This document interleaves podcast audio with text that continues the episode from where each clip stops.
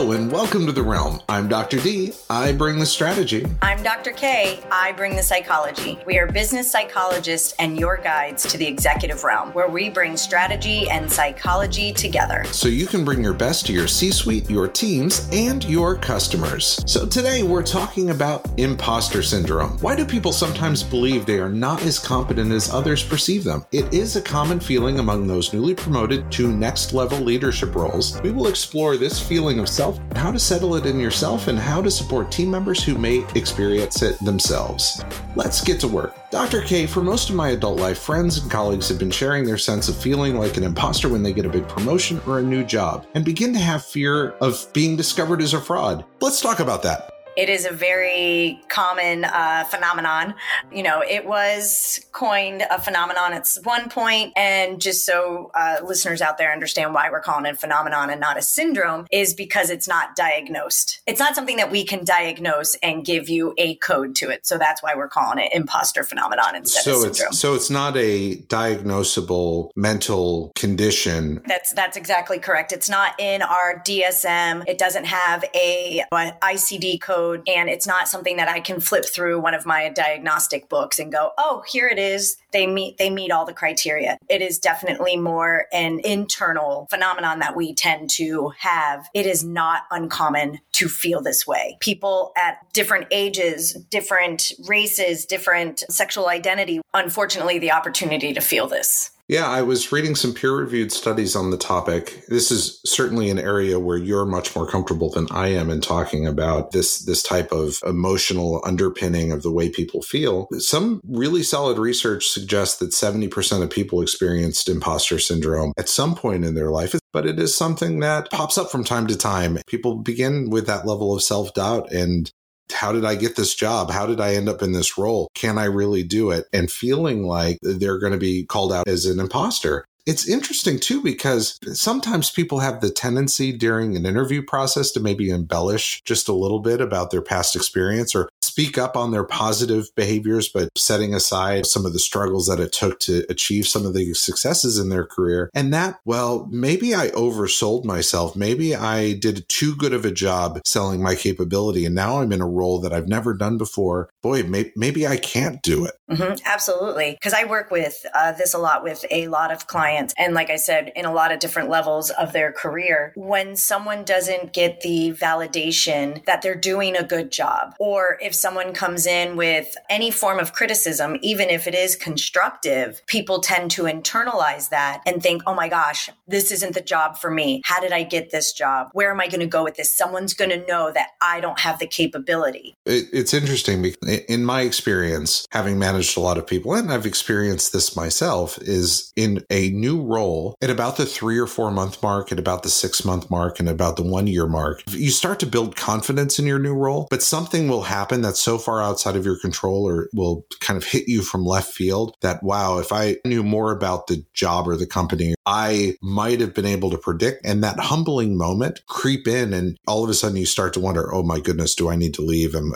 am I going to get fired? That's a very common feeling for people in leadership roles that I coach and that I've managed, even in my own team members, I've I've experienced that. I have to admit, I'm not one of those people that has had the strong feeling of imposter syndrome. I've certainly sometimes felt like I bitten off more than I can chew, but I've never felt like I was going to be found out as a fraud. So this topic is really interesting for me because I can't say that I've experienced this in a deep way personally, but I've certainly experienced it through the lens of colleagues colleagues and team members and folks who trust me and confide in me in their personal experiences in business you're lucky that you haven't felt it. I have felt it before. It can be a very self deprecating feeling because no one else out there is thinking what we're thinking. We're projecting onto them what we are starting to think about in ourselves. You brought up a good point when you said, you know, when there's this extenuating circumstance or something that's not in our control, we take that on as I should have known. Well, there are a lot of circumstances that are not in someone's control, yet they internalize it that they are doing something wrong or that they don't know how to do their job or because they weren't able to come up with the quickest solution or a solution at all and someone else came up with the solution, they internalize that and make that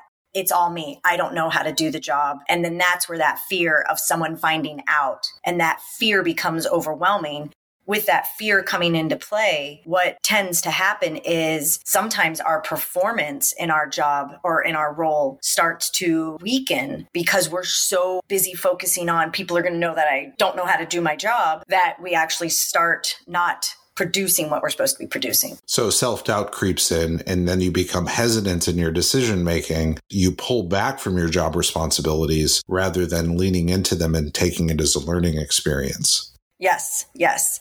Because I do know that a lot of times people feel that they're the only ones that feel this way. Individuals are like, I'm the only one that feels this way. I can't tell anybody this. It is a very, very common um, feeling that people have. But one thing that I have personally done and I have given to my clients is when you start feeling this imposter phenomenon or these feelings, it's where do I feel that I'm lacking? And then hone in on those skills. Do some more research see if there's any classes or anything that you can take and I have them hone in on those skills, educate themselves more, learn more. And that is something that I do. If I feel that I'm lacking somewhere and I start having that, oh, I'm a I'm a therapist and I work with people, I try to figure out where I am struggling and then I do some more research. I catch back up or I educate myself and I feel a lot less overwhelmed. I feel now that I have more skill set. Education, self-education around an issue. I mean, again, I'm not the therapist here, but talking to somebody about this seems like a rational thing. The common sense part of internalizing this is that if you feel like a fraud, if you say it, somebody's definitely going to know.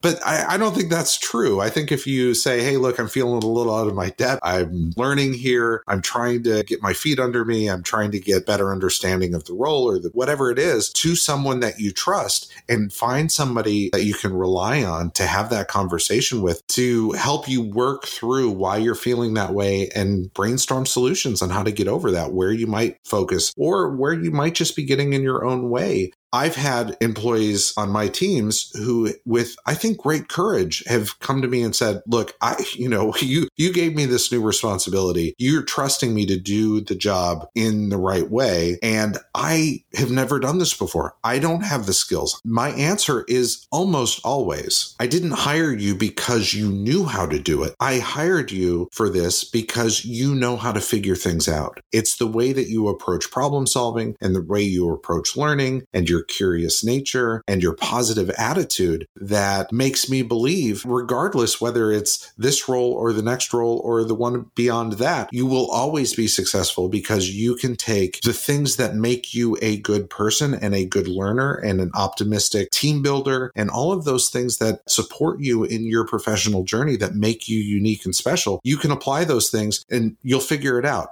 and I'm here to help. And we can bring in experts on the technical details of something to learn and it's going to take time. But the reality is, I didn't hire you because out of the box you can do the job. I'm hiring you because you have the skill set to be able to figure out how to do the job. The imposter feeling doesn't just if it's a Monday you're feeling good and then all of a sudden Tuesday you're like, "Oh, I'm an imposter." These this emotion and these feelings, they start they build from something small and then it's building on top of that. Something that is important which then can lead to the negative feelings and the negative narrative which then leads to less performance than you would like to give and then people go into a perfectionist tendency i've got to do it perfect it is something that builds over time. It's like going up a hill. So it's important for people if they're struggling with something to speak to someone as quickly as long as you have someone that you feel safe to talk to. But it's important to start dealing with those worries or those concerns as quickly as possible so that they don't grow into something bigger. So it's like a snowball effect you know it starts off small and then it turns into this big huge avalanche. If you don't take care of it sooner. So it's important for people to know these imposter feelings. They don't just happen in one day. They start to build and you want to you want to take inventory of what's going on and start working on them before they build into this imposter feeling because the imposter feeling unfortunately doesn't start in one day and doesn't end in one day. With that, there are actual tools out there, peer-reviewed research assessment can help you understand if you have a tendency towards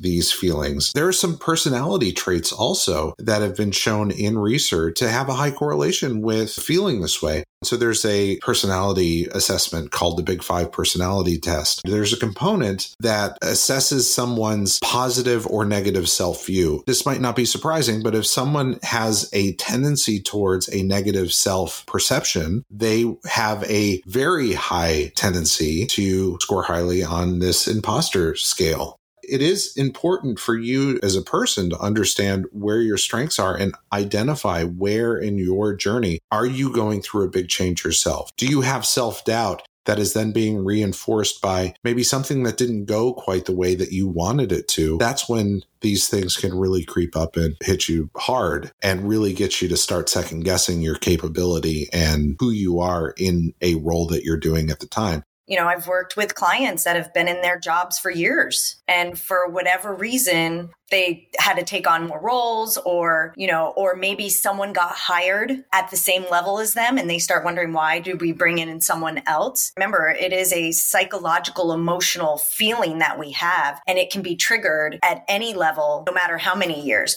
I have had moments you know i've been a therapist for i don't know four or five years now and there have been times where i'm just like oh gosh you know. You're responsible for human lives i exactly you know i'm, I'm responsible for emotions and mental health that's what I had talked about earlier. I try to figure out where I'm feeling stuck. A lot of times it's a stuck feeling, and I will educate myself and I read up on it and I do some more, you know, I do more research and I'll speak to other therapists about it and get more ideas. And then I feel safe about it. If you get stuck or you're hitting a roadblock for whatever reason, this roadblock is out there, whether it's your own roadblock in your head or it's an actual roadblock that someone else has put in front of you, you hit it head on. And then it's like, where do I go? Where do I go? There's another, you know, a uh, task that I do or tool that I will have people write down their accolades, their accomplishments that led them to the position that they are in. And with that, when I have them do that, sometimes people are like, I forgot about this. I forgot that I went from this level to this level. I forgot that I started this whole entire project or whatever it is that led me to get this, this job role that I have. When we have this imposter feeling, we tend to just hyper focus on the negative. They're going to find me out. They're going to know I'm a fraud. And that's all that we can focus on, forgetting that you got the job. You did things, people have done things to get where they are at. So when they look back, it tends to lessen that feeling of being an imposter. And I will have clients write it down, put it somewhere where they can look at it whenever that feeling starts to creep up and said that that's been really helpful. And I have them change it as things are added into their careers. I'm sure